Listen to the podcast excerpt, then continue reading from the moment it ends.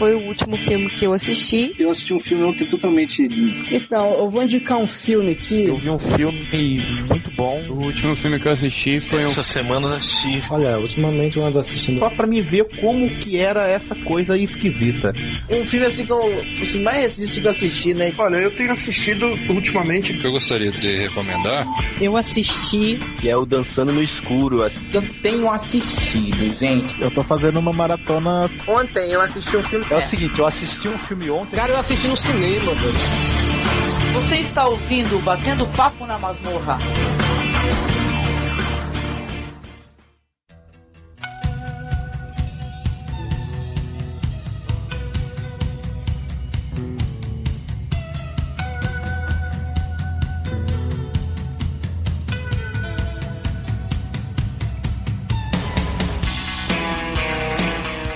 Olá, ouvinte, seja bem-vindo a mais uma gravação do nosso podcast, que é o Batendo Papo na Masmorra.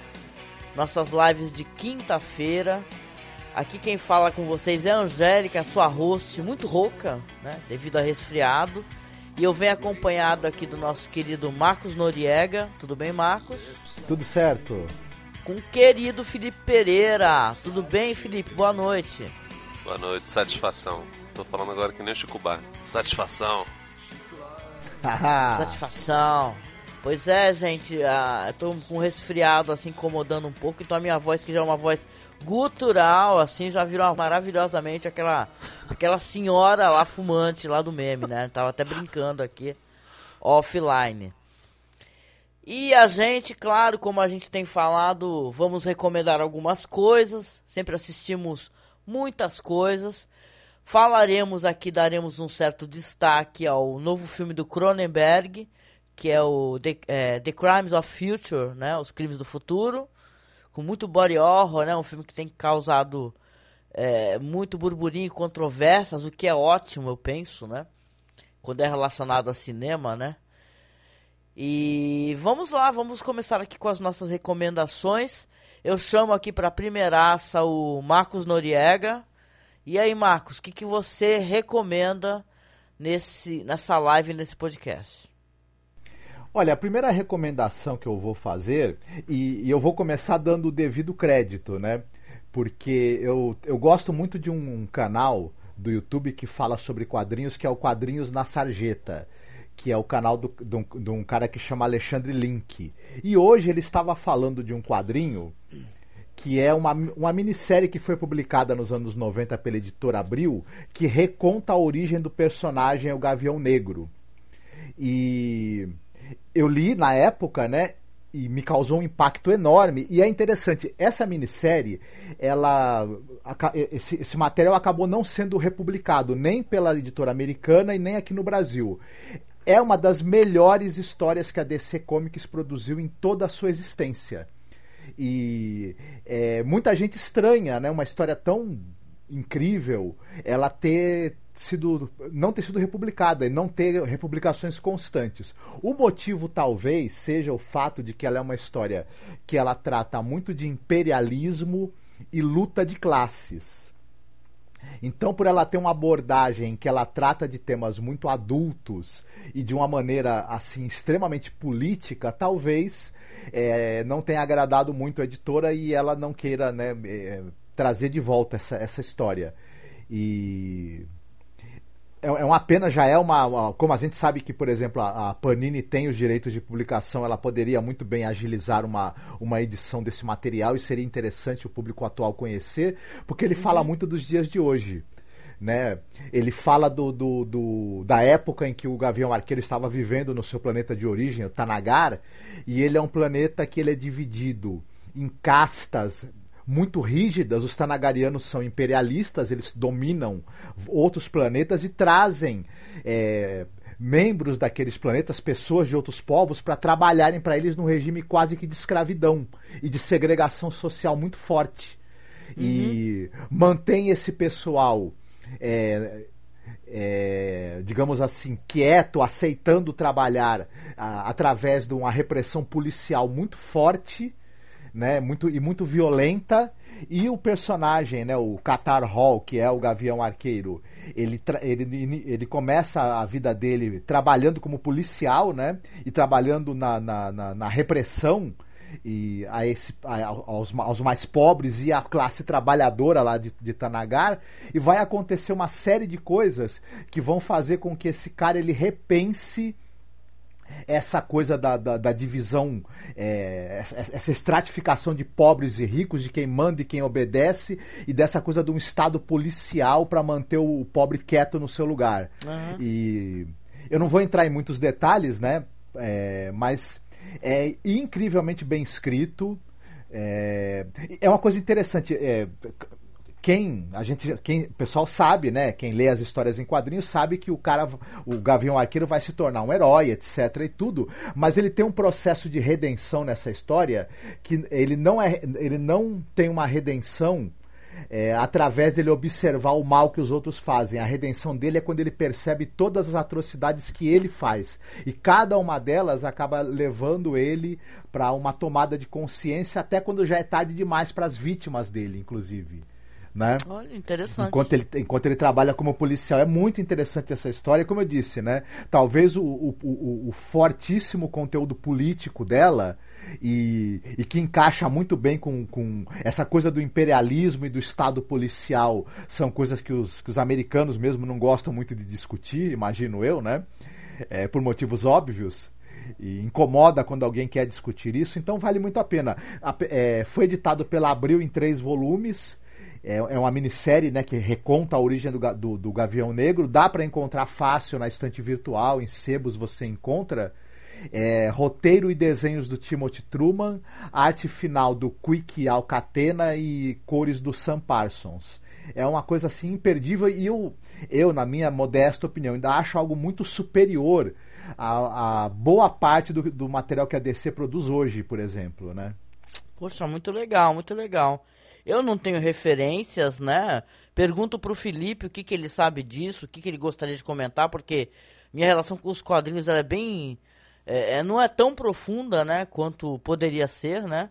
Você conhece, Felipe, esse material? É, então, o Gavião Negro, ele é um personagem muito doido porque é, de todos os personagens da DC, e a DC tem é, mini reboots de acordo com as eras dos, dos seus personagens, ele possivelmente é o, o de origem e de configuração mais confusa possível, né? Que tem umas três ou quatro versões uhum. e as cronologias se, se, se misturam. É extremamente confuso. Eu acredito até que o personagem tenha um pouco de relevância é, daqui a algum tempo, porque ele tá no, no elenco do, do filme do, do, do irmão do The Rock, né? Do Dwayne Johnson lá, o Adão Negro. E ele vai ser um dos personagens, né? Ele é comumente é lançado como personagem da, da, da Sociedade da Justiça, né? Ou da Liga da Justiça, geralmente da Sociedade da Justiça. E ele tá no elenco do entre, entre os personagens heróicos que, que vão aparecer no Adão Negro, que o Dwayne Johnson vai protagonizar. Então, imagino eu que ele deva voltar à ribalta. Mas, pô, é um personagem muito doido, né? Normalmente ele é associado como um, um personagem mais reacionário. Durante um tempo na Liga da Justiça ele foi um contraponto ao, ao Oliver Queen, que é um cara mais. Eu não diria que ele é anarquista, que ele é do, do, do, anarquismo, não. Ele é um cara que nos Estados Unidos ele seria chamado mais de, de liberal. É um democrata um pouquinho mais extremo que. Ai, meio progress... ali um carinho do progressismo, tá ligado? Que se fosse se for colocar é, em pratos limpos, nem sei se poderia ser chamado de, de, um sujeito de esquerda. Enquanto Carter Hall era um personagem que era mais mais republicanaço, sabe? E essa, esse quadrinho em si ele não é bem por aí, né? Ele discute e mostra o personagem como um sujeito que, que, que vai contra o imperialismo da, da sua própria espécie, né? Ele vai contra o status quo. É engraçado, porque eu, essa semana eu gravei com o Alexandre lá no Utopia X, que é um podcast de uns amigos nossos que são especializados em X-Men, falou sobre Deus ama homem e máquina. Uhum. Alexandre é uma pessoa maravilhosa, cara. É, mandou ah, muito ele bem. é sensacional. O podcast deve sair lá pro, mês, pro final do mês de, de, de julho. E essa HQ é muito boa, né? Não sei se o Marcos, o, Uhum. Nori pegou. Pô, é, é, é clássica, é bem curtinha, tem. Sim, sim. De história mesmo tem 60 páginas, assim, é muito boa, cara. É, fala sobre, sobre, sobre racismo, né? Sobre perseguições a Uhum. minorias, é Sim. muito, muito poderosa. Quando foi publicada aquela série graphic novel da editora Abril, esse foi o número um, se eu não me engano, né? Os X-Men de- de- é, o... E é muito bacana essa história. Também vale a pena futuramente se- a gente recomendar e falar um pouco sobre ela, né? Vocês, claro, É. vocês fizeram o podcast, eu vou escutar com certeza, porque eu gosto muito também dessa HQ. Deus ama o homem mata. É muito boa, cara. Uhum. A, a- Mesmo tu, Angélica, que não, não costuma ler tanto quadrinhos como você disse, Aham. acho que você ia gostar pra caramba. Se é que não leu, né? Porque é uma história clássica e é, é muito boa dos X-Men. É, então, eu leio assim, porque é engraçado a minha formação, eu devo ter falado isso em algum momento, em algum podcast. Muita coisa veio através do Marcos, né? E o Marcos, por algum motivo, ele sempre mandava, não mandava muito super-herói, né, Marcos? Era mais Orquídea Negra, Sandman, né? E por aí vai. Aí eu, aí eu acabei lendo outras coisas, entendeu? O, aquele Paul Guilon, entendeu? Os europeus, né? Então eu tenho uma leitura, só que não muito por- de super-heróis, por algum motivo, né? Isso era coisa mais dele mesmo. Ah, mas de boa também, porque ultimamente, sendo bem sincero, as últimas coisas que eu, que eu li e que eu gostei de quadrinhos eram é, quadrinhos mais alternativos, quadrinhos europeus. A Comic Sony estava lançando uns quadrinhos argentinos muito legais, né? Do Osterheld, né? O cara que fez Uhum. o, o Eternauta, né? Fez o, o... Caramba, fugiu agora o... Caralho, bicho. Motzinder, né? Isso, Motzinga. É, é um cara foda pra caralho, né? O próprio Moebius, cara, com, com, com o Incal era um negócio que eu tinha lido recentemente que eu tinha gostado bastante. Essa, esse quadrinho eu lembro que eu tive ele na, na época da Abril, mas eu nunca reli, cara. E fiquei muito curioso. Quando o Alexandre gravou esse vídeo, eu fiquei curioso também, igual você. Mas não consegui reler ainda não. Ah, legal, muito Uhum. bom, muito bom. Pô, mas boa recomendação também. Isso aí va- vale a pena. Ah, muito recomendação tá registrada aqui, né? Porque então, então, e você tem um quadri... uma temática, né? Que mesmo o pessoal é, entendendo o que significa, o pessoal não consegue absorver adequadamente, né? Porque é muito falado, o pessoal ah, consome X-Men, mas não entende que é que fala sobre aceitação do diferente, né? E é bom, muito bom a temática. Assim, eu vou procurar com certeza para fazer a leitura, tá? Mas vamos em frente aqui as nossas recomendações e perguntar para você, Felipe. Depois a gente fala do Cronenberg, mas você gostaria de recomendar alguma coisa antes da gente começar a falar do, do, do novo filme do Cronenberg? Sim, sim, claro. A gente pode falar sobre, sobre outras coisas também. É, recentemente, é, a gente tive a oportunidade de, de ser chamado para ir a algumas é, sessões de, de, de cinema e eu acabei vendo um filme que ele ainda vai entrar em cartaz. É, que muita gente estava com um certo receio por conta do, do diretor e por conta de, de notas né, nesses, nesses sites tipo Metacritic, o Rotten Tomatoes, que falam sobre, é, sobre expectativas de filme. E eu fui porque, basicamente, eu, eu gosto da, da, da obra, né? é uma biografia, e porque eu gosto do trabalho do, do, do, diretor, que é um cara que normalmente ou faz musicais ou faz filmes que flertam com musicais, né? Que é o filme do, do, do Baz Luhrmann, o Elvis, né? Que traz o... Deixa eu pegar o nome do, do rapaz certinho. O Austin Butler como o Elvis Presley. É, eu fiquei, assim, um bocado impressionado com o filme, porque ele é bem longo, ele tem 2 horas e 40. E ele. Eu não sei se ele pode ser considerado uma cinebiografia, né? Ele passa por boa parte das histórias do, do, do, Elvis Presley, mas ele não tenta fazer, ah, ele nasceu e tal. É, é um filme extremamente emotivo e que varia a narrativa é, pela vivência do, do, do, do, do rei do rock, né? que é o personagem do, do Austin Butler, e do Coronel Tom Parker, que foi o, o empresário dele, que é interpretado pelo, pelo Tom Hanks. Né? E o Tom Hanks normalmente é um cara que a gente vê fazendo pessoas extremamente afáveis, né? Você via ele lá naquele Cloud Atlas do, da, da, das Wachowski, que na época era, era os Wachowski, se não me engano. Ou tinha uma delas que estava transitando. Enfim, não importa. E o diretor do Corra Lola Corra, ou era diretora também, não lembro. Mas enfim, o Cloud Atlas eu não, não gosto tanto. Tom Tykwer, Mas... é o do Corra Lola Corra.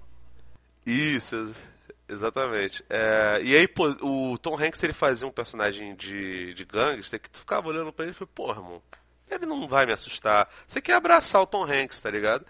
É, nesse filme, pelo menos, não funcionou. Agora, no Elvis é impressionante, cara, porque é, ele faz um sujeito, ele tem até uma certa maquiagem ali bem forte, mas que não descaracteriza ele.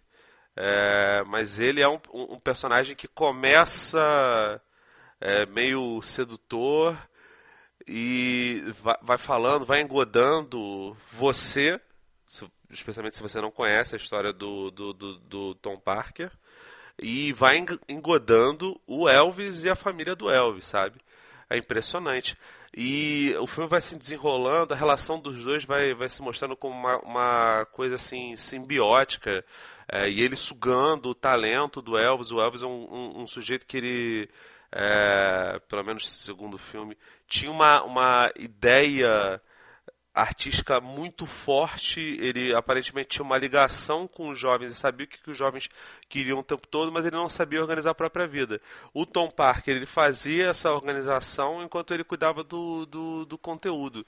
Olhando desse jeito, fica parecendo que é uma relação boa, mas no final das contas era uma, uma relação de trabalho onde um sujeito explorava pra caralho o outro. E eu fiquei assustadíssimo como o Baz Luhrmann resolveu fazer um filme sobre um, um ícone do, do da, da, cultura popular sob esse viés, sob um viés de completa exploração, sabe? E assim, sem...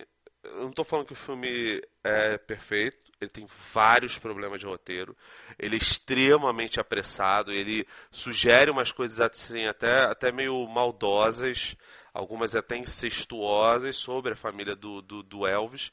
Ele não dá respiro para o público digerir essa situação. E, e, e, vai fazendo. É, é como se de, é, de, de, fato fosse uma, uma bad trip, sabe? É, o, o, cara encheu-lhe a cara, cheirou pra cacete, não o Elvis no caso, mas a pessoa que está vendo o filme, até porque o, Elvis tem um problema de dependência química, segundo o filme, mas que não tem nada a ver com, com, com, com droga em si, é com álcool e remédios. O que de fato aparentemente aconteceu, porque ele morreu muito fodido. É, e, e, vai passando por isso. É como se tivesse realmente. É como se fosse uma conversa de bar uma pessoa tentando contar a narrativa de, de, de, outra, ou a própria história, no caso do, do Tom Parker, é, mas a, a, história dele passa pela história de, de, de, um outro de, uma, de um outro alguém que é extremamente importante para a cultura pop. E, cara, é absurdo, assim. É muito, eu, eu achei muito legal. Não acho que seja um filme para todo mundo. A maioria das pessoas que vê vão, vão achar o filme meio kit, vão achar é, toscão. É, mas trabalho de maquiagem tá, tá muito legal, a caracterização é, tá muito legal. Eles mostram Elvis como um sujeito extremamente reverencial à música negra dos Estados Unidos. Né? Ele mo mostra bem como era a efervescência cultural do Memphis, né? que é a, a terra dele. Mostra um, um, respeito absurdo pelas figuras como B.B. King, como toda, todo o pessoal ali do, do da, da, música do soul que, que, e do blues que influenciaram o Elvis a fazer tudo o que ele fez e mostram o Elvis como um personagem showman bom pra cacete, sabe? O Austin Butler tá ótimo, o, o a, a maquiagem, hum, o pessoal do, do, do, do, cabelo também tá ótimo, sabe? Os cenários estão tudo. A direção de arte está muito legal. É o Baz Luhrmann, né, gente? É, é, um cara que, que normalmente a gente, a gente vê coisas boas. Mesmo quando, sei ah, lá, não gosto muito Eu já adoro. Mas, pô, Mulan Rouge é um filme bonito pra caralho. Não tem como falar que não é, né? O Great o, o, o Gatsby é, é bonito pra caralho. O Romeu uma Julieta, que eu também não sou muito fã, mas eu prefiro o Mulan Rouge. É, também é bonito pra caralho. De, de, boniteza ele sabe, né? Get Down, que foi a série que ele, que ele ajudou a produzir na, na Netflix, eu acho muito bonita. A segunda, a segunda parte já não é tão, tão legal quanto a primeira, por conta de, de corte de orçamento, também era um negócio muito caro. Mas, cara, esse filme aqui é, é ele é impecável visualmente falando. Tem problemas graves de roteiro. Passou pela mão de, de um bocado de gente, mas impressionante, cara. Felipe, o, tem, tem, uma coisa interessante que eu queria te perguntar, já que você já assistiu ao filme. É, além de, dessa coisa do, do, do, viés musical do, do Elvis, né? Que, que, claro, né, o filme tem que dar um destaque e, e tudo mais, e, e, o contexto da época também, musical e tudo mais, ele era famoso por ser uma personalidade meio excêntrica. Tem um lance que se comenta muito da relação dele com o ocultismo, com ordens esotéricas com o Alistair Crowley, né? Com, com, com os livros, obviamente, do Alistair Crowley, né? E tudo. O filme enfoca esse lado dele, por acaso, ou, ou não? Não, não, não. É, na real, o que eles fazem, eles, eles passam muito ao largo, assim, sobre as, as questões de crença dele. O máximo que ele faz é, é fazer algumas alusões à fase gospel dele, sabe? de que ele gostava de, de. E ele realmente tem uma formação que lá no começo tinha a ver com, com as igrejas é, protestantes do, dos Estados Unidos e lá no, nos Estados Unidos é um pouco diferente do que é aqui. A maior parte dos, dos cristãos é, tradicionalmente eram mais os protestantes, que, que a gente chama de, de evangélicos, e uma, tinha uma minoria mais católica. Aqui era, era, o contrário, né? Os católicos eram a maioria e teve uma ascensão dos crentes e, impressionantemente para o mal pra cacete aqui no, no, no, Brasil, né? Mas isso é outra história. Mas não, não passa por isso não. Passa pelas fases dele do cinema, passa pelas frustrações dele de não ter conseguido fazer filmes dramaticamente fortes.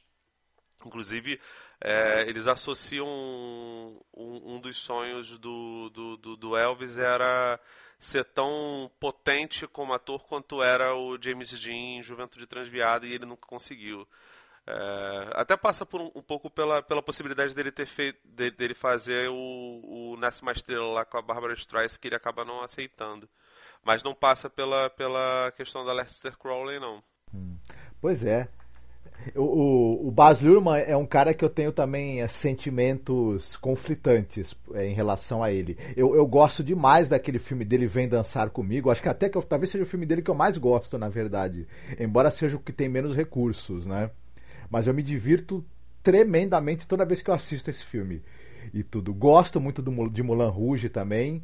E aí já, por exemplo, a Austrália eu não, não aguento nem, nem, nem 10 minutos.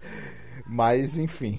É, Romeu e Julieta, eu também, eu também acho o filme interessante, mas não, não sou grande fã também, né? E tudo. É, ficou famoso mais pela briga dos bastidores da, da Claire Denis e do Leonardo DiCaprio do que por qualquer outra coisa, né? Mas eu acho um filme interessante também, né? Sim, acho que dessa fase aí o Mulan Rouge é o que, que, que mais tem fã e acho que não é nem, uhum. nem à toa, né? Porque a Nicole Kidman tá muito bem, o Ian McGregor tá muito bem, o filme é visualmente um deslumbre. As músicas são ele, boas também. Ele... Sim. Ele, tá, ele ficou um tempo sem dirigir, né? Ele, tá, ele, ele ficou dirigindo curtas, fez a, é, se envolveu com a série The Get Down, que a primeira temporada realmente é muito bacana, inclusive, né? E, mas ele estava fora dos longas aí há um certo tempo. Fe, é, ficou um bom tempo antes de fazer o, o, o, Grande Gatsby, né? E aí ficou mais um bom tempo agora antes de aparecer com Elvis, né? É, pois é, cara. Tem, tem uns diretores que de vez em quando eles dão uns, uns hiatos grandes e de repente uhum. eles resolvem fazer, fazer filmes. Pô, acho que de 2021, 2022 pra, pra cá, o, o Dario Argento fez lá o, o Okiari, não sei o que lá. O próprio Cronenberg que a gente falou tava um tempinho já sem, sem, sem fazer filme. O Baz Luhrmann também. É o Sanheim resolveu quebrar o jejum fazendo o Doutor Estranho 2, então, tipo, é, é bizarro como esses diretores às vezes eles ficam um tempão sem fazer nada e de repente, uhum. vamos lá, gente, vamos, vamos fazer alguma coisa. De vez em quando o... saem, saem, coisas boas, né? O, esse do uhum. Elvis eu gostei, o do Cronenberg eu também gostei, o do, do D'Argento já não, já não deu muito não. Uhum. O, o Sam Raimi ele estava mais dedicado à, à, produtora que ele tem, né? Que ele tem uma produtora de eh, e, distribuidora de filmes de terror costumam ser muito ruins, inclusive, né? Então é, tem o selo de, de falta de qualidade Sam Raimi na, no, nos filmes que ele promove, né? E, e às vezes produz. Mas foi bom vê-lo voltando a dirigir, pelo menos, né? Sim, sim. Eu gostei do, do Doutor Estranho 2, cara, apesar de tudo, mas, cara. Eu tinha. Nossa, dá até saudade quando, quando a coisa ruim que o Sanheim metia a mão era.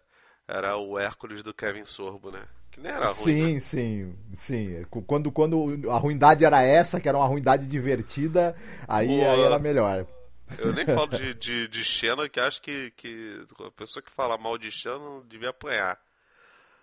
Ah, uma das, é um dos maiores marcos da TV mundial, Xena Guerreira, né? Enfim, mas isso aí é uma. Enfim. Pois é, eu quero ver se. Eu não uhum. sei se a, se, a, se a Warner deve lançar, porque eu imagino que esse filme não dê. Você pega o Spielberg com, com West Side Story, é, não foi um sucesso de bilheteria, foi um filme para Oscar. Eu não sei se o Elvis vai concorrer ao Oscar, acredito eu que não, mas ele. A, a, se a Warner conseguir lançar o, a segunda. A, essa versão maior. Ah, maneiro. Pode ser uma, uma boa pedida pro, pro serviço de streaming dele, seria maravilhoso, cara. Eu veria amarradaço. Uhum. Mas parece que tá meio que difícil do, do, do, musical encontrar o seu público, assim, né? Os filmes, não só o, o filme do Spielberg, mas outros musicais até interessantes, assim. É, alguns até que foram sucesso na Broadway, nas suas adaptações para o cinema, não repetem o mesmo sucesso é, mesmo, né? Infelizmente. É. Vamos lá então, gente, dar prosseguimento aqui, senão a gente estoura o tempo. Oi, é. Vamos sim, lá? Sim, sim. Quero só dar boa noite a quem tá no chat, quem já deu boa noite pra gente, o Igor, o Augusto, tá? Gente, obrigado a quem tá acompanhando ao vivo, né? Muita gente às vezes não consegue acompanhar ao vivo, mas sem problema, né?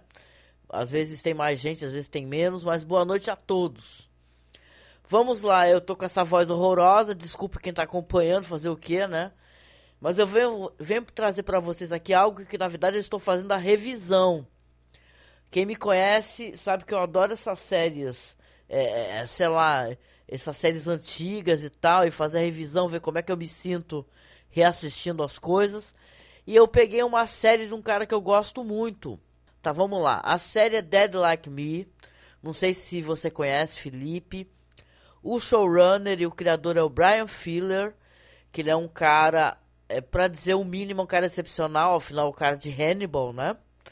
Pushing Daisies. É, deixa eu pensar aqui. Tantas coisas legais assim que ele que ele fez na vida dele. E caramba, Dead Like Me é na verdade a primeira, né, a obra assim que ele se propõe a fazer enquanto showrunner. E já nessa série, que é uma série de 2003, saiu em duas temporadas somente, a primeira em 2003, a segunda em 2004 ele já desiste no quinto episódio da primeira temporada. Quando ele vê que a sua que a sua obra, né, ela não está sendo feita do jeito como ele a imaginou, ele simplesmente larga a mão, entendeu? E ele é famoso inclusive por isso, né? Para quem conhece. A série trata do seguinte: de uma jovem chamada Georgia Less, né, que ela é uma uma uma jovem meio sem rumo, né? Não está estudando, não tem emprego, não tem grandes ambições ou amizades, né? Ela é de uma, uma família de classe média, mas a vida dela é muito monótona, monótona e ela acha a, vida dela muito medíocre. O que acontece é que ela é pressionada pela mãe a procurar emprego, só que no seu primeiro dia de trabalho, ela, na hora ali de do almoço, ela é acertada por um, acredite se quiser, um assento sanitário, que é um destroço de uma estação espacial é, Mir, né, russa, que cai lá do céu e a menina, obviamente, morre imediatamente.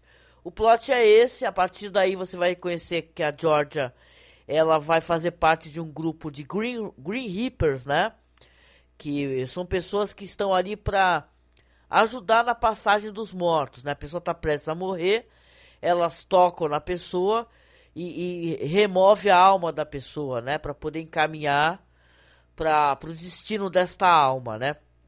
É uma série de humor um tanto ácido, né? Ela trata da questão da morte, coisa que o Brian Fuller faz muito, ele gosta de fazer. Se você for parar para pensar em Pushing Daisies, né? Para quem lembra, que foi uma série muito querida e muito lamentada quando foi, foi cancelada, é também a questão da morte, né? A menina, a moça tá morta, né? E o, o cara ele toca na pessoa e a pessoa vive ali por alguns momentos ali, né? Só que se ele tocar no, eh, ele tocando naquela pessoa, a pessoa morta voltando à vida, outra pessoa vai morrer, né? Se ele não tocar durante um período de tempo específico. Uma série muito bonita que remete muito a Amélie Poulain, né? Muito colorida, muito bonita. Eu sinto muita falta de Portion Daisies. E aqui o Brian Fuller diz que tinha uma outra ideia para a questão da morte. Ele, ele, ele quer dar uma questão, é, um enfoque nessa, nessa moça que ela é, não quer lidar com a vida adulta, né? Que a vida é muito chata e tal, e descobre que para infelicidade dela, mesmo depois de morta, aí sim que ela vai ter que lidar com vários compromissos, porque eles têm ali um corpo físico, né? Não são fantasmas eles têm um corpo físico e tudo, eles têm é, responsabilidades e horários. E para vocês verem, é uma série que ela meio que trata disso, né? Sobre essa questão de você ter que lidar né, com a vida adulta, com as frustrações, com as decepções, né? É, e para resumir, assim, antes de perguntar para vocês, eu não gosto muito da atriz que faz a Georgia, né? Que é a Ellie Murphy, né? Que faz a Georgia Less. Eu gosto muito do elenco, tem a. Tem o, o Callum Blue, que faz o Mason, Jasmine Guy faz a Roxy, né? Que era incrível. Né? A Laura Harris faz, faz a Daisy Adair, né? E o, o Mandy Patinkin faz o Ruby, né? Que todos ali são o grupo deles de Green Reapers, né? Que eles estão ali para tomar a alma das pessoas. E é uma série interessante, muito divertida. Mas eu entendo é, plenamente a frustração do Brian Fuller, porque é uma série que ela, ao mesmo tempo, não se aprofunda muito nas questões que ela quer se propor, né? Porque tem uns, uns seres ali que são os, umas criaturas que colaboram para a morte desses seres humanos, né? E depois nada é muito explicado. De qualquer maneira, é uma série interessante, numa vibe para quem gosta de Six Feet Under, né? Que é uma série que eu considero uma das séries da minha vida, né? Maravilhosas. E eu acho que de muita gente, né?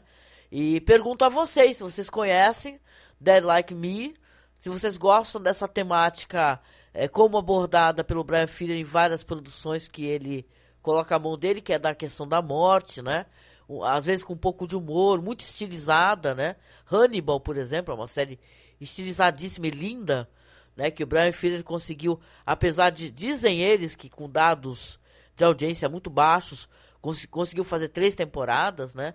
E aí, vocês conhecem? Você conhece Felipe Dead Like Me? Dead Like Me não, cara. Eu vi na época o Pushing Daisies, achava uma doideira muito louca. É. E, e eu, eu vi um pouco do, do Deus Americanos, que eu não sei se já acabou ou não, mas ele, ele quase fez Star Trek Discovery. Acho que ele chegou. Cara, ele largou. Ou foi, foi antes de estrear a primeira temporada, ou foi no meio da primeira temporada. É impressionante, uhum. cara. Ele, ele tem um negócio que. É, é ele e o Guilherme Del Toro ali lutando para ver quem é, quem é o, o, uhum. o cara que mais larga pro, projeto ou simplesmente deixa, deixa engavetado. Porque Uhum. São os campeões do pé frio, mas o Dead Like Me eu nunca vi, não. E engraçado o... que não tem. Não, e é engraçado, né, Felipe? streaming, né, cara? Tipo, nem pra. Não, só no baixadão mesmo. Pode falar. E é engraçado, né, Felipe? Porque ele. Você tem a, a Ellen Murphy, né, que é essa atriz aí. Ela participa do, do Hannibal, da série Hannibal. E, e o nome dela na série Hannibal é Georgia, que é o nome que que ela tem aqui em Dead Like Me. Ou seja, ele fala que para matar essa saudade, essa tristeza que ele sente muito grande, do, pelos cancelamentos, né? Que ele também tem uma outra série, acho que era Wonder Falls, né? Que também foi cancelada. Ele fica chamando os atores que ele gosta de trabalhar. pois é, o Hannibal é uma doideira também, né, cara? Que ela é, É. visualmente foda e o roteiro é, impression... é, é inversamente proporcional, porque é ruim num nível. Eu gosto do Hannibal porque o Hannibal tem a, a, a Ginger do Ginger Snaps. Uhum. E É verdade. Não sei se vocês já viram essa, essa cinesérie, é maravilhosa. Eu adoro todos os. os- é, aqui tem nome horroroso de Possuída, mas eu adoro. Eu, eu revi esses dias os três filmes. É, o segundo filme tem um subtexto LGBT foda. Foda pra caralho. Gabriela O primeiro Isabelle, né, o nome dela. divertido. E o terceiro. Esqueci, não, é a, é a, é a Gabriela Isabelle, né? Que, o, que a atriz que o Felipe tá falando, se eu não me engano. É a. Caterine Isabelle. Ah, alguma coisa assim. Eu lembrava que era um nome composto. Os pais brigaram pra ver quem ia Isso. colocar o nome, né? Pois é, pois é, isso aí é, é clássico de- desse tipo de problemática. Catarina Isabelle. É maravilhosa, né? Apesar de que, eu, de que eu prefiro a Emily Perkins, né? Essa galera do, do, do Ginger Snaps, elas estão em absolutamente todas as produções que passam pelo, pelo Canadá. Surpreende elas não terem feito filme com Cronenberg, mas se bobear já fizeram sim. Pelo menos uma Uhum. delas. Sim. Mas o, o Brian Filler, ele é um cara que ele é cria de Star Trek, né? Porque ele é roteirista e ele começa fazendo roteiro pro Voyager e pro Deep Space Nine. Aí depois ele vira também, entra, participa da produção e tudo mais. E, e é engraçado ele ter depois abandonado a chance de ser o showrunner, né? Pra, de, de uma, de uma série de Star Trek que foi o, o Discovery, né? Mas ele é um grande, como é que é? Ele é um grande show starter, em vez de ser um showrunner. Ele começa o show e depois abandona. Mas eu acho ele um cara importante na televisão por um, por um motivo. inte- ah, o, o padrão de, de, de apuro visual e técnico e estético também da televisão mudou muito nas últimas décadas. Era, na televisão americana, claro, né? Era aquela coisa muito mais quadrada e. é, eu acho que, que hoje essa, esse apuro estético e essa coisa para um, pra um de, de trazer outros elementos visuais mais interessantes, o- um dos responsáveis por isso é o Brian Filler. É, as séries dele são muito influentes nesse sentido de trazer um, um outro olhar estético e uma estética que na verdade ela, ela acaba influindo na narrativa também, no caso dele especificamente, né? É, tanto em, em Pushing Daisies quanto, por exemplo, em Hannibal, todo aquele apuro visual, toda aquela estética estava relacionada com, com a história que estava sendo contada e com a narrativa. É, você tem muitas cena, cenas de sonho, de pesadelo e de delírio em Hannibal que são incríveis, assim, né? E, e essa coisa onírica também que, que o visual do Pushing Daisies imprime, né? E, e- de, e de uma certa fantasia, mas que ela tem um lado um tanto quanto sombrio em alguns momentos, né? Mas, a, mas é, fala sobre morte, mas a cor é saturada o tempo todo, então dá uma outra leitura. Então acho que mu- muito do, do, do- do- de- de- dessa, dessa, dessa preocupação e desse olhar mais é, atento para a estética das séries, o Brian Fuller tem um, um dedo nisso, a influência dele. Pena que ele tenha tantas brigas criativas com os produtores e não, raramente vá até o fim de um projeto. Vamos ver se no futuro, né? O Filler ele é tão, tão tarado por Star Trek que ele escreveu o roteiro de Carrie a Estranha, que inclusive faz 20 anos esse ano, não do The Palm, né, obviamente. O do o do da, da TV, né, o de 2002. E o diretor do telefilme é o David Carson, que é diretor de, de vários episódios de Deep Space Nine, de Olha, TNG, de foda. Voyager e é diretor bom, do. Star Trek Generations, que é o primeiro filme do, da nova geração. Então o bicho é. Não, quero deixar só aqui então a recomendação. Lamento que vocês não tenham assistido, né? É uma coisa que eu gosto de fazer, né? Pegar essas séries. Eu assisto muito Medium, gente. Eu tenho. Você tem aquelas. é, pergunta aqui pro nosso ouvinte. Vocês têm aquelas. É, aquela série que você assiste. é, que você assiste pra dormir às vezes, não tem isso? Eu fico fazendo isso com CSI, entendeu? Com Medium. Eu posso ficar cochilando, depois eu volto e pego outro episódio. São séries confortáveis, né? A minha série desse, desse nível aí de, de conforto atual tá sendo o Plantão Médico do, do Olha, tá nosso vendo? querido George Clooney, cara. É mó doideira, cara. É, é muito engraçado porque aquele Azadel tá lá. As tuas recomendações são ótimas, cara. Eu vi o Shining Valley que vocês falaram lá no, nos- num dos episódios do Batendo Papo na Masmorra e é muito boa, cara. Achei foda Nossa. pra caralho. Acho que a Courtney Cox tá boa pra caramba. Tá Eu adorei, mesmo, cara. tá. E é bom Tá que é mesmo. curtinho, cara. É muito boa, muito boa a série, muito divertida. É Não é um primor, legal. mas é muito boa. Sim, sim. Ah, muito legal. Bom, então fica aqui a recomendação pra quem não assistiu. É, não tem stream mesmo, acho que tem que, tem que procurar naquele stream lá conhecido, né? Como Thor, né? Então não sei se você conhece aquele stream. Então é. E as outras séries do Brian Fuller. Eu tenho um sonho, que não é pra agora, mas quem sabe, né? Quem sabe talvez falar de Hannibal, né? Eu gosto muito da série, eu acho a série muito elegante. Ah, essa coisa dos títulos serem nome de, nomes de pratos, né? E, cara, o, o que o, o, o ator faz, entendeu? Recriando, fazendo um novo Hannibal, é uma coisa maravilhosa. Então, eu tenho muita vontade de falar, quem sabe no futuro. Recomendo aqui, finalmente, também assistir, ah, dar uma lidinha, na verdade, no texto que eu tava lendo, que saiu na Square, que é de 19 de março de 2015, aonde o, o a entrevistadora, a Jennifer é, Wood, faz várias perguntas aí pro Brian Fuller sobre justamente Pushing Daisies e Dead Like Me e essas séries canceladas aí que ele vive se decepcionando. Então, é uma entrevista muito interessante aqui, que foi publicada na Square, tá?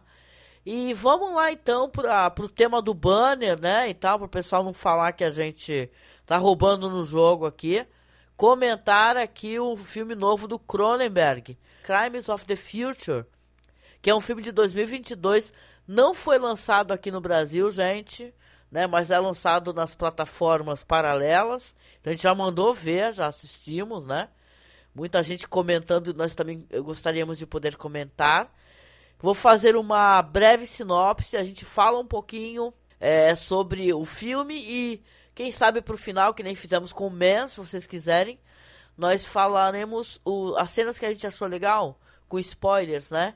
E aí fica a critério do ouvinte, né? Se ele quer escutar o finalzinho lá ou quer primeiro assistir e depois voltar, né? Pra escutar. Vamos lá. Crimes do Futuro é um filme de ficção científica e, e horror, né? Na verdade, body horror. Escrito e dirigido por David Cronenberg. Estrelado pelo Viggo Mortensen, a Lea Seydoux, a, a Christian Stewart. Acho que são os, nom os nomes maiores, né?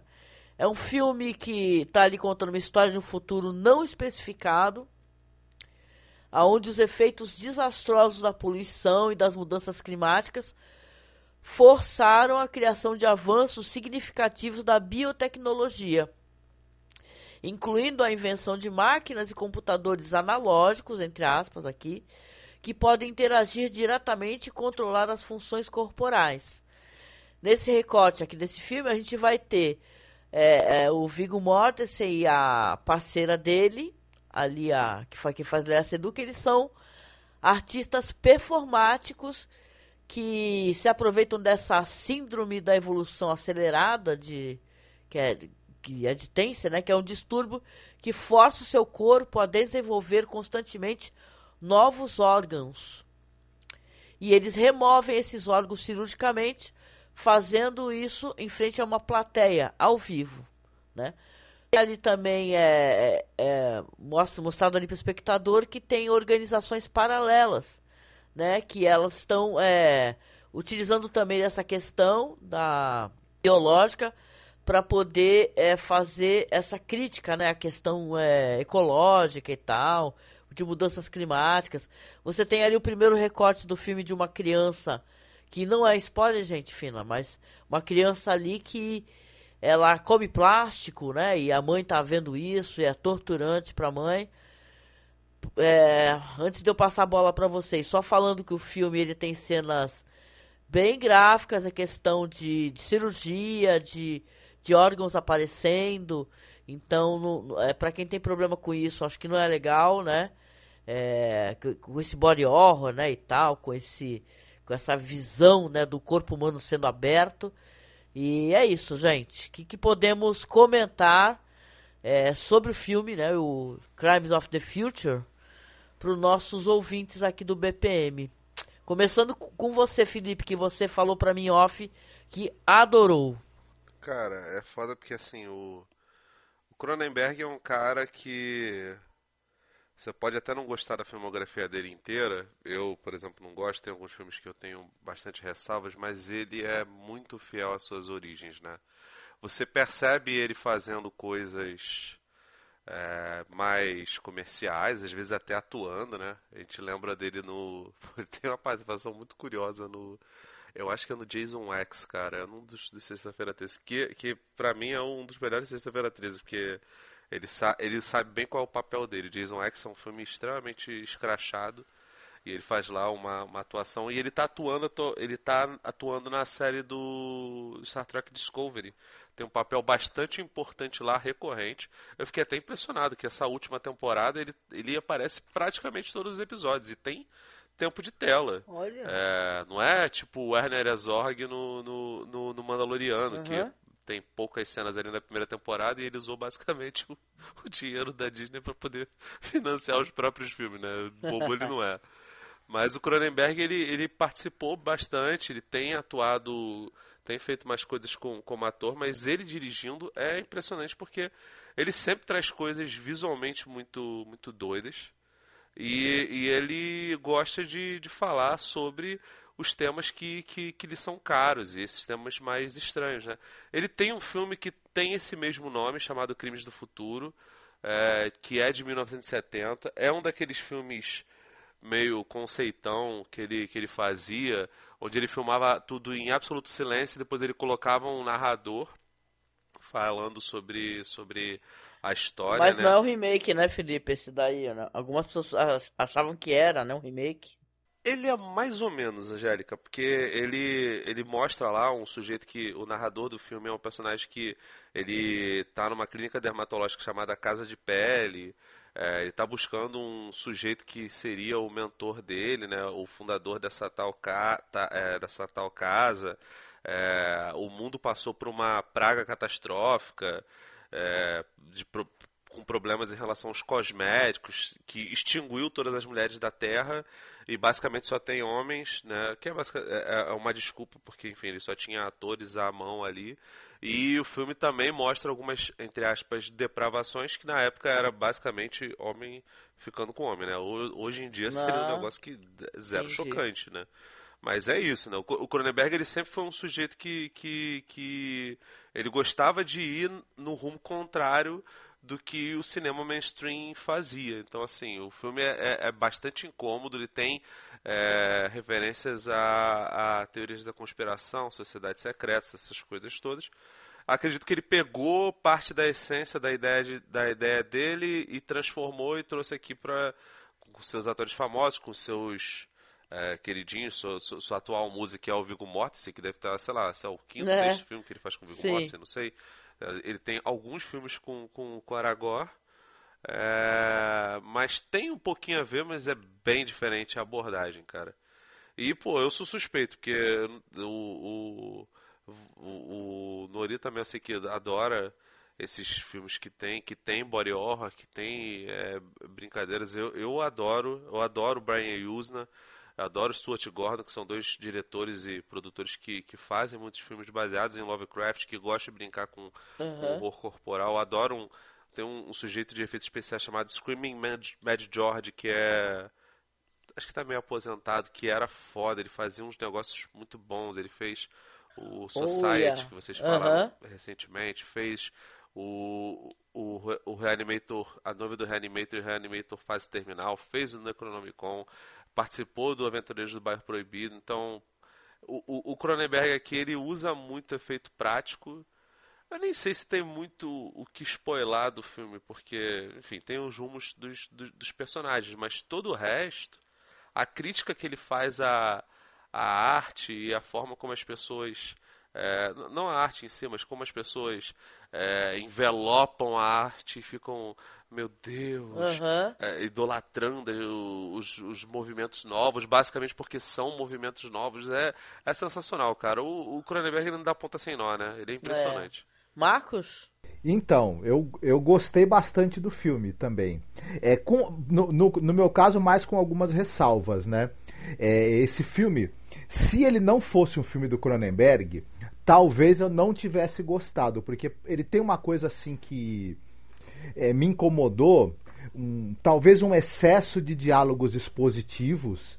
É, a contextualização de tudo que está acontecendo ela é bastante falada em determinados momentos e, e esse excesso de falas expositivas em acabou me, me, me, tirando em alguns momentos da história. E também tem uns arcos ali que são propostos e não são é, resolvidos. Enfim, o filme ele, ele parece que ele, que ele, que ele não entrega pra gente um, um certo clímax ou fechamento para essa história, que até porque é uma história que ela, é, que ela tem subtramas que vão sendo lançadas e, e, e, ficam meio ali sem, sem uma solução.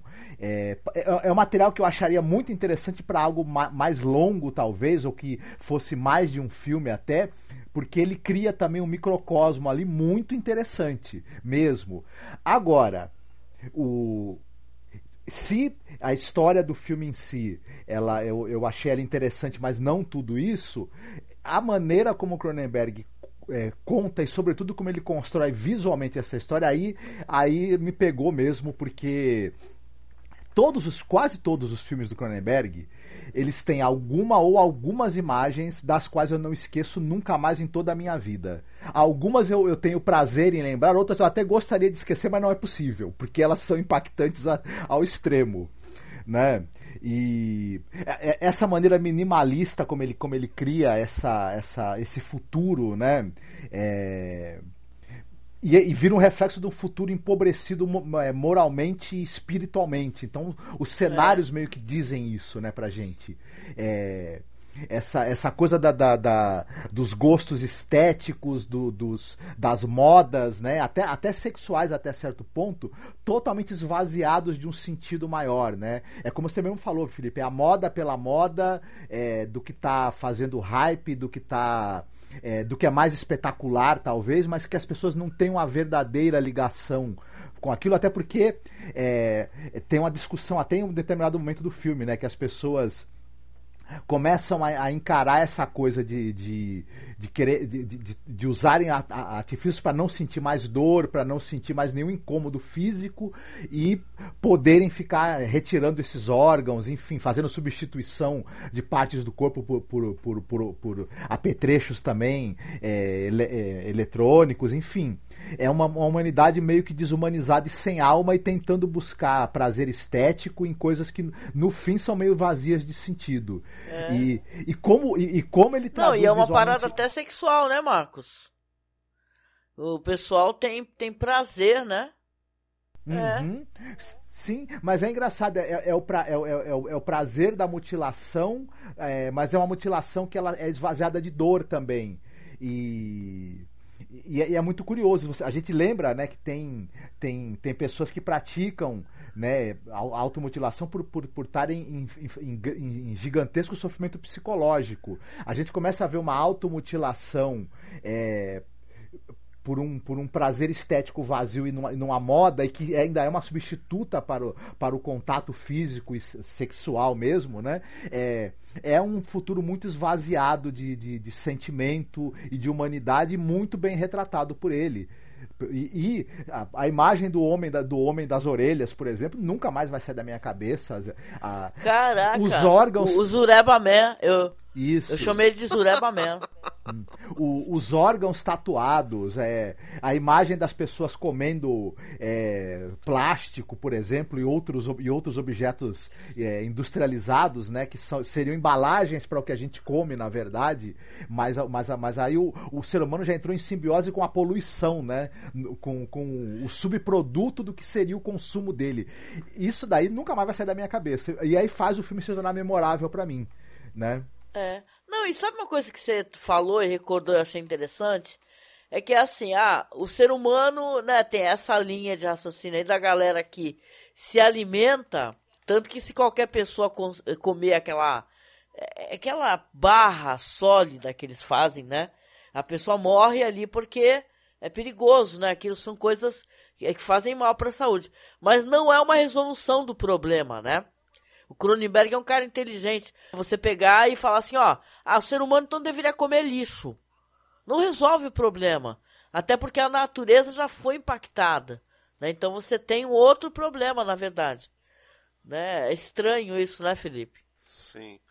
Ah, cara, eu, eu vou te falar que ultimamente tá, tá, tá difícil não, não olhar para para as movimentações modernas sem um pouco de, de, de cinismo e incômodo, né? Especialmente por conta de, de das pessoas estarem lidando com, com, com, exploração como se fosse algo maneiro, como se fosse algo inspirador, a valorização de trajetórias de, de, de pessoas que precisam se esforçar pra cacete para poder ganhar o básico, tratadas como se isso fosse uma, uma jornada heróica quando, quando Sim, não é. Verdade. E na prática o Cronenberg ele acaba, ele acaba a, a, falando um pouco sobre isso, porque as pessoas normalmente chamam isso de crítica social foda tal. Eu acho que é, que, que é ruim esse tipo de classificação, porque apesar de às vezes ser engraçada, como é engraçada aqui, você acaba reduzindo um bocado a, a, uhum. a discussão.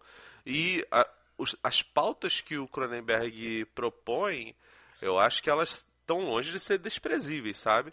Ele desdenha, por exemplo, do desse lance que a gente estava falando do, do, do, pessoal que supervaloriza movimentos, né? Só tu ver o desespero é, do pessoal de ai, o cinema vulgar e não sei o que. Pô, maneiro, gente, legal, ok. É, é, já, já, tinha gente apreciando filmes do, do, do, do Schwarzenegger e do Stallone há muito tempo e achando coisas legais neles, apesar deles serem feitos coisas feitas pra, pra massa, Sim. tá ligado? Não tem problema, tá ligado? É só, é só tu, tu, tu lembrar do, do movimento, do desespero que foi da rapaziada falando de pós-horror. Né? Nossa! Né? A gente até fez alguns podcasts juntos sobre uhum. isso, falando sobre essas coisas e, e. Ai, nossa, aquele frenesi, sabe? Sabe? O, o Cronenberg ele fala é, um bocado sobre isso, sim, também. É, mas também fala sobre o, o, o homem o, como ser humano, né? Não, não, exatamente o sexo masculino, né? Tudo bem que é um homem que faz isso, mas o sujeito entregar tudo, inclusive o seu corpo, para poder fazer uma, uma exploração midiática, né? O personagem do, do, do Viggo Mortensen, é, ele fica o tempo todo andando de, de, de capuz, todo é, paramentado, às vezes parece até um ninja, essa uma, uma freira da missa negra, tá ligado? É, meio é, o Ronin do, do, do, da Marvel, sabe? É, ele, ele se esconde da, de primeiro para se preservar entre aspas do sol, tanto que você vê que ele quase nunca anda de dia, ele anda sempre de noite, mas também está querendo se esconder, porque ele meio que virou uma celebridade. E absolutamente todo mundo quer um pedaço dele para ele, todo mundo quer explorar um pouco mais o, o, o corpo dele, sabe? É, tem todo o lance da, da engenharia e de você exibir, fazer uma performance artística com o corpo da, da, da, pessoa, mas como ele é o palco, como ele é o centro das atenções, ele é extremamente invejado pelas pessoas, inclusive pessoas que supostamente o é, amam a, a, sua figura, mas ele também é extremamente explorado. Então, tipo, é, é uma doideira, porque absolutamente todo mundo quer ser ele, todo mundo quer chegar no status dele, mas ele vive uma vida extremamente miserável. É. Então, assim, no final das contas, as relações de trabalho transformam todo mundo todo mundo num escravo de uma, de uma tendência ou de uma demanda, Sim. cara. É bizarro. Ele, ele é um fornecedor de tumores que recebem uma tatuagem para ter marca de autenticidade e são é, colecionados como objeto de arte, né? Que vida mais, né? Enfim. Não, e tem coisas marcantes no filme, para mim, assim, aquele, aquele diálogo da, da Leia Sedu e a outra moça, né, que ela, porque ela é uma artista, né, essa performance toda, eles fazem é, até aquele mecanismo, né, que parece um controle, né, aí ela vai assistir uma outra performance e a moça tá com a cara toda cortada, né, aí ela fala, ela conversa, fala, nossa, sinto falta de você, porque você é incrível, né, pra Lia Sedu, aí ela fala assim, ah, eu troquei de eu, eu troquei aqui de, de, de médico, um negócio assim, porque ele queria me manter bonita. E eu não quero ser bonita. Lembra esse diálogo, né? Que eu acho muito interessante. Falar assim, é, ele não tá entendendo que beleza não me interessa, né? Eu acho mais interessante meu rosto assim. E o rosto da Leia Sedu depois aparece com umas marcas também, né? Senão que ela participou dessa. Não fica claro para mim se foi uma, uma orgia que rolou, né? E ela já aparece com, com aquilo que parece aqueles body modification, né? E interessante essa questão, porque acho que tem relação, até se você for para pensar, pensar com a questão do body modification, né? Esse negócio de alterando o seu corpo, o cara das orelhas todas, né?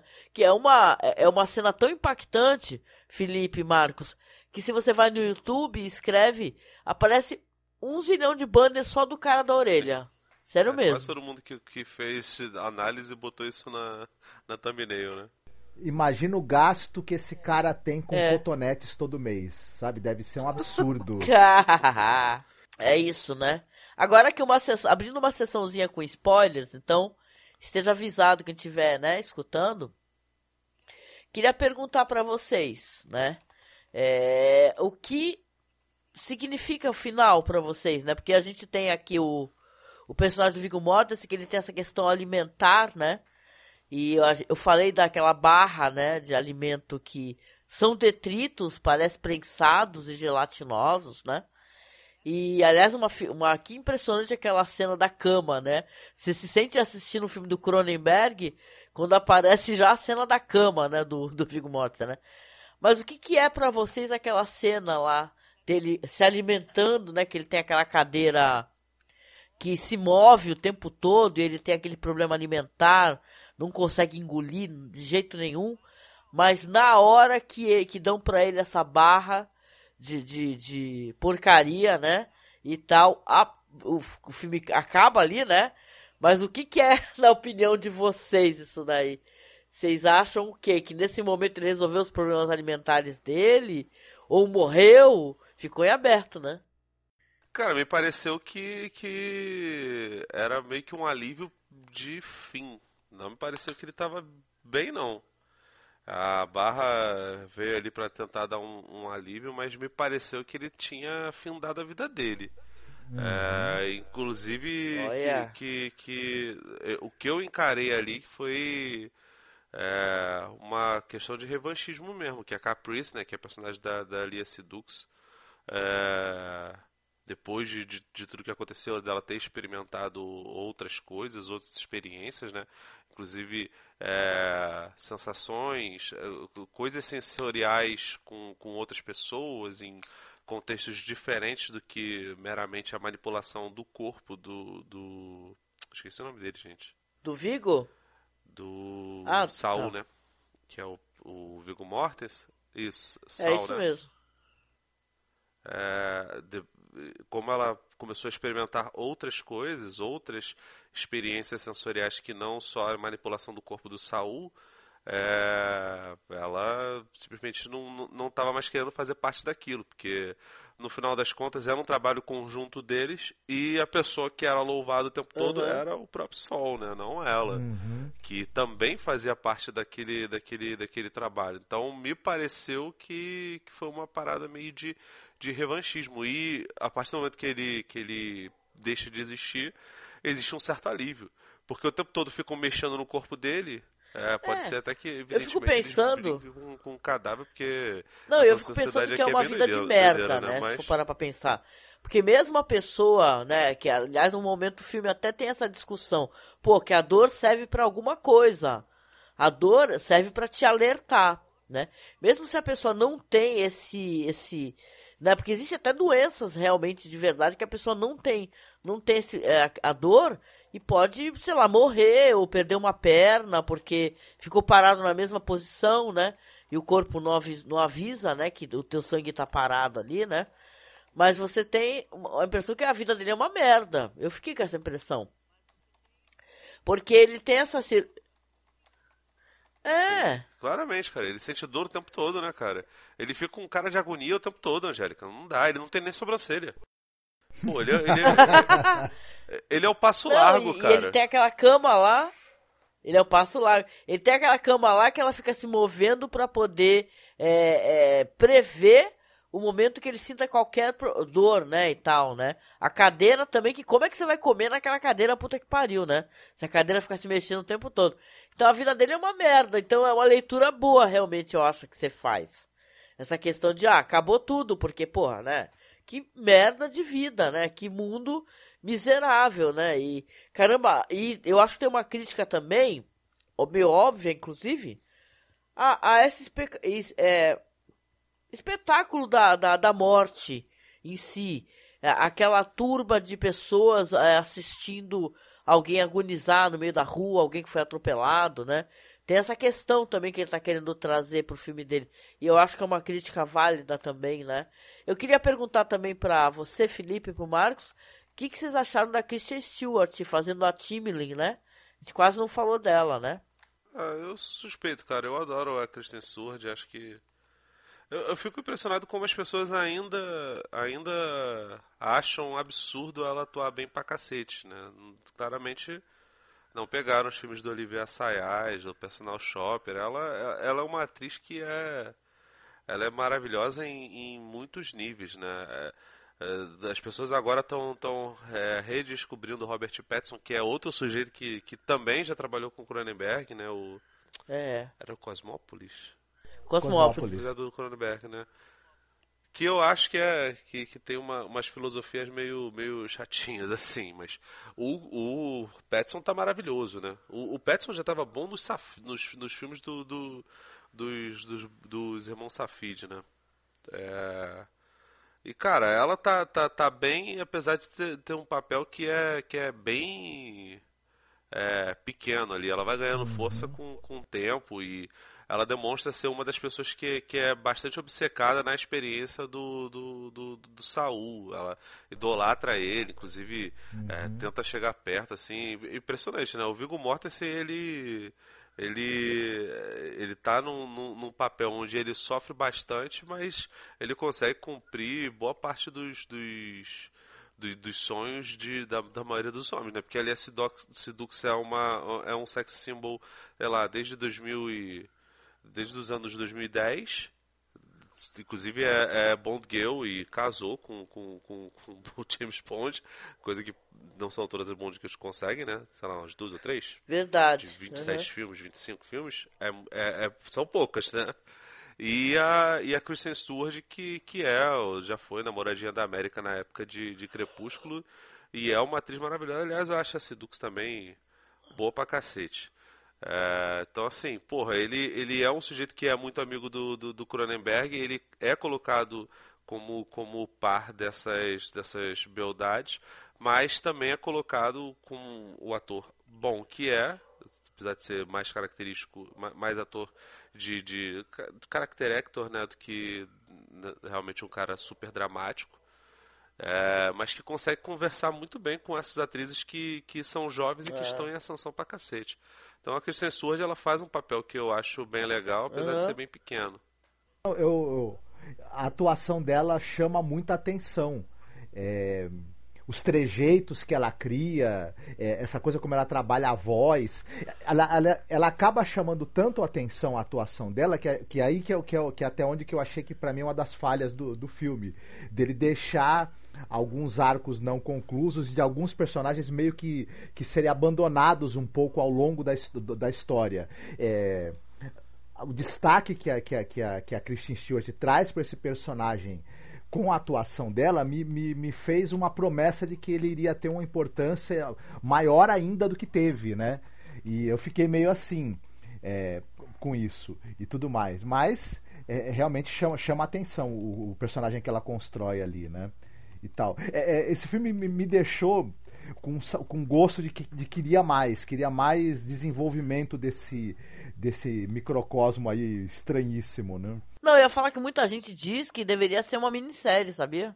É, é eu, eu veria tranquilamente e tudo. Agora esse esse o, esse final só só para só para também não, não deixar de, de dar um pitaco, né? Mas o eu, eu não sei, eu, eu, acho que o próprio. Esse lance do, do Viggo Mortensen. Ele me lembrou em alguns momentos o visual dele, esse, esse essa roupa negra que ele usa. É, essa coisa dele ser uma espécie de, de, de morte ambulante, né? Ele, ele é um cara que tal. Ele, ele já deveria estar morto, na verdade, né? É, e, e, talvez as pessoas que têm, que têm essa questão de estarem desenvolvendo esses órgãos, que são, na verdade, uma espécie de câncer, é, elas teoricamente já deveriam estar mortas. É que você tem essa coisa da tecnologia e, e, e essa coisa da, da possibilidade de você viver meio que em simbiose com detritos que também são coisas que deveriam ser descartadas, mas você tá, tá se alimentando daquilo. Então é como se você tivesse já, na verdade, é, no estado em que você deveria estar morto, mas não está. E aí, é, e aí espetacularizar isso, transformar isso em arte é uma maneira também é. de, de tentar ter uma aceitação disso, né? Dessa vida prolongada que não é realmente uma vida, né? É quase uma morte em vida. E quando ele finalmente resolve se desprender disso e, e, e, ter realmente a possibilidade de morrer, né? Deve ser um grande alívio, com certeza. Eu, eu, faço a mesma leitura que o Felipe fez, concordo muito. É a versão do Cronenberg para lixo extraordinário, né? ah, ou para nossa vida mesmo, cara. Porque se você for, for ver, é, toda a indústria de farmácia ela mira exatamente isso. Você produz sintéticos que, que supostamente vão, vão esticar sua vida e você pode viver uma vida miserável. Você pode uhum. viver eternamente doente. Olha que legal. Uhum. É. Consumindo, produzi uhum. produzindo com a sua mais-valia, com o seu esforço de trabalho, com o seu tempo para basicamente é. consumir e, enfim, ficar esticando, uhum. esticando, esticando. Enquanto os nossos não sei, os nossos bisavós, eles viviam menos, mas tinham mais qualidade, comiam coisas mais naturais, né? Se alimentavam de, de maneira diferente. É, é, é, é, bizarro, né? O Cronenberg é um cara que ele gosta muito de se debruçar sobre a sociedade e, e meter o dedo nas, nas nossas contradições uhum, naturais, né? Sim. E o caminho que ele escolheu para a carreira dele, né? É, é, é, fazer isso através da relação da, das pessoas com o corpo, né? O, o, corpo é o centro ali da discussão, é, é o veículo nosso para o mundo, né? E, e, e, ele carrega nossa, nossas, nossas visões, nossos medos, nossas distorções, né? A mente tudo bem carrega, mas o corpo também ele filtra isso, né? Ele é, ele é a interface nossa aí pro para pra gente expor pro mundo o que, é. que, a gente tem de, de contraditório e problemático pra gente.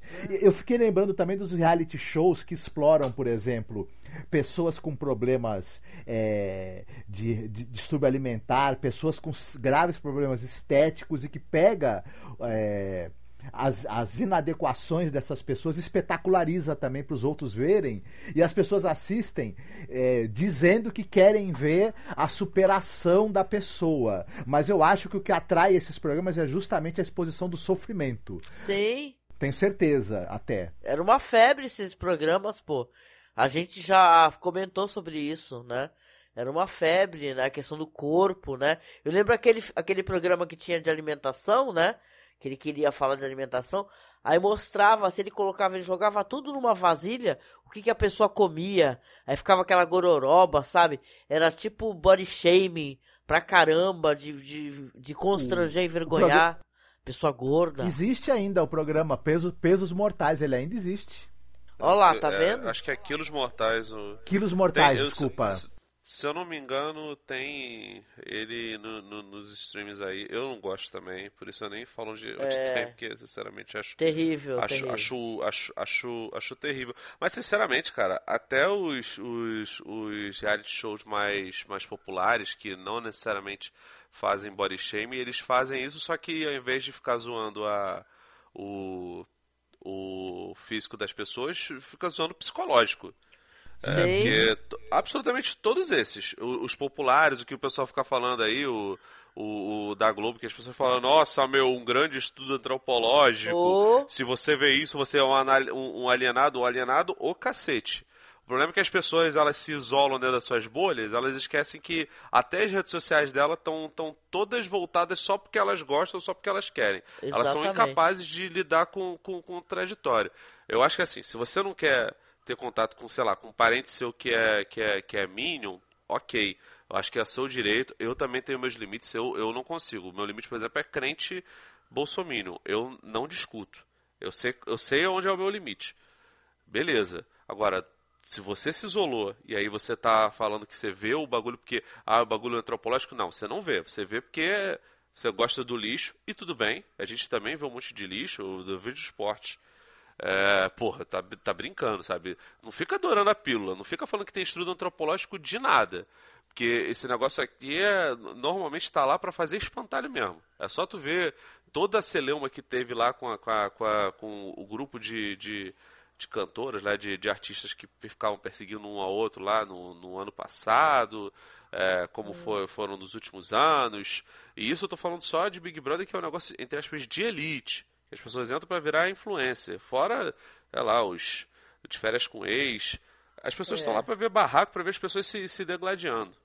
Eu às vezes nem falo nada porque é, assim, não é porque nem de maneira alguma eu acho que eu sou melhor ou pior que ninguém, mas eu não consigo mais ser público de jeito nenhuma dessa espécie de, de programação e não não não é não muda o fato de eu curtir um cine trash ou uma tranqueiragem, né?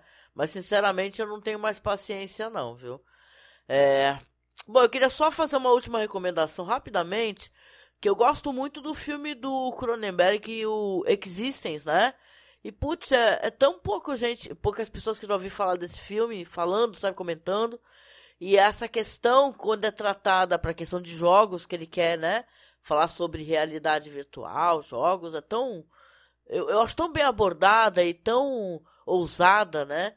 Eu gosto muito do Cronenberg e eu tenho ressalvas relacionadas a como é que eu posso explicar? Até pela questão feminina, sabe? Questão da mulher, né?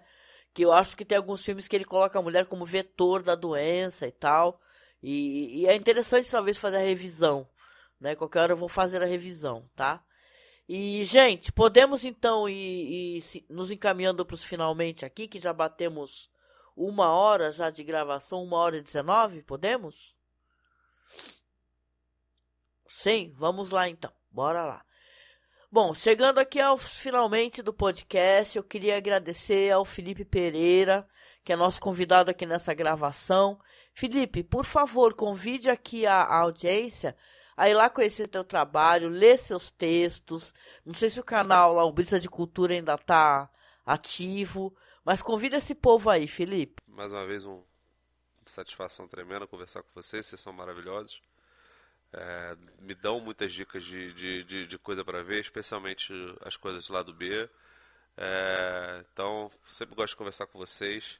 Espero que a gente possa um dia falar sobre, sobre o, o mais body horror, né? mais Brian Usna, é, uhum. Screaming Mad George, sei lá, de repente falar sobre as, as, as, adaptações do, do, do, Lovecraft, né? Porque existe uma, um mito de que não tem bons filmes ou boas séries baseados no Lovecraft. Tem muita coisa boa. Talvez não tenha nada que consiga chegar visualmente lá, mas é, é foda, né, também. E, enfim, se vocês quiserem é, ler meus textos, estou lá no cinealerta.com.br. Eu tenho feito alguns textos sobre, sobre filmes, séries de terror. É, essa semana deve sair o, um texto meu sobre Yellow Jackets, que eu falo da primeira temporada, bem longo, deu um trabalhão para fazer. Opa! É, e também estou lá no, no, no Vortex Cultural. É, tem uns podcasts nossos antigos, textos antigos nossos lá também. E, enfim, prazerzão aí falar com, com contigo, ah. com, com Dori, esse menino maravilhoso também. Opa, prazer, é, prazer é nosso. Sim, total, né? Muito bom falar com o Felipe, que é alguém que eu gosto, conversa, conversa em off de vez em quando, né? A gente fica trocando figurinhas, né? E, claro, agradecer ao parceiro de gravação aqui, o Marcos Noriega. Quer deixar recado aí pro pessoal, Marcos? Se eu quero deixar recado? Uhum. Não, não, na verdade, nenhum recado específico, não. Ah, então tá bom, então tá bom. Então, olha, eu agradeço quem nos acompanha aqui, mesmo o pessoal que não tá ao vivo, mas com certeza escuta o podcast. Obrigada e me desculpa essa voz, gente, eu tô muito resfriada, né? E ca caindo pelas beiradas mesmo, tô daquele jeito. Mas olha só, quem quiser, como sempre, né, dando aqueles recadinhos, por favor, apareça lá nas redes sociais da gente. A gente tem o Facebook, que é Masmorra Cine. No Twitter é Masmorra Underline Cast. Nossos perfis aqui, o meu no Twitter é arroba Angel Masmorra. Do Marcos é arroba é, Noriega Marcos. Do Felipe é arroba Felipe Pereiral, tá? Então, não deixe de clicar nos links, viu, que ficou na descrição da, da onde a gente publica, onde a gente coloca podcasts, dos podcasts paralelos que nós trabalhamos, dando todo o nosso trabalho na rede, tá bom? E claro, se você puder e tiver condições, seja sim o nosso padrinho ou a nossa madrinha, para que a gente consiga dar andamento aos nossos trabalhos, pagar as contas, para manter os podcasts, tá? Então os links estão todos na descrição desse vídeo. E vá lá no Spotify procurar os nossos podcasts. Tem, estamos lá como Masmorra Cine ou como Cineclube da Masmorra, ou mais ainda, estamos como Além da Imaginação Podcast, que é o nosso projeto paralelo, né, onde a gente fala sobre essa série maravilhosa do Rod Serling, tá? A série clássica. Estamos já indo para a última temporada ano que vem, ou seja, tem muito material para você escutar, certo? E a gente vem chegando aqui nos finalmente, agradecendo, mandando um abraço, um beijo para vocês. Se cuidem, porque, gente, a Covid tá com tudo por aí. Muita gente infectada, né, Marcos? Não acabou, muito pelo contrário, uhum. né, fofo? Então, é, o perigo não acabou. Na verdade, é, a, vai, vai né, realmente ter uma solução quando as pessoas fizerem as medidas de, de, distanciamento que é possível atualmente, continuarem usando máscara em locais fechados, em locais onde haja aglomeração, porque a diminuição da circulação do vírus é que é importante, né? E claro, né, impedir que com, com o contágio, o, aquela porcentagem de pessoas que vai ter complicações, né, isso não aconteça, né? É claro. É, o número de mortes também, infelizmente, está aumentando. E, e, infelizmente, tem muita gente que não tomou vacina, né? E está aí é, suscetível a ter uma, uma, uma, uma versão mais grave da doença. Né? Então, é, não, não dá para bobear, não. Verdade. Olha que eu tô com as vacinas todas em dia, hein? Imagina só se. Até da gripe eu tomei. Imagina se eu não tomo, hein, gente? Mas olha, obrigada, beijo para vocês. Nós vamos encerrar aqui essa transmissão. E para quem não vai, no, claro, não pode acompanhar no YouTube, o vídeo fica salvo no YouTube, mas vai lá pro nosso podcast. E eu pergunto aqui pro Marcos, porque eu falei que eu ia fazer isso, né, Marcos? Você escolheu uma música para tocar lá no podcast, no final? É uma música da banda inglesa Morshiba. Uma música que se chama Blood Like Lemonade. Blood Like Lemonade. Vai tocar para vocês então, lá na nossa versão em podcast. E a gente se encontra, gente, no próximo podcast, na próxima live. Ah, e claro, não vai sair essa semana o podcast do Fantasma do Paraíso, porque eu tô, né, nessa situação aqui, bem enrolada pelo meu aniversário que tá próximo. Mas semana que vem sai. Então você vai poder escutar muito mais o Felipe aí com essa voz linda dele, falando aí sobre um filmaço aí, onde a gente vai tocar, inclusive, a, o soundtrack, tá? Então, um beijo para vocês e até a próxima, gente.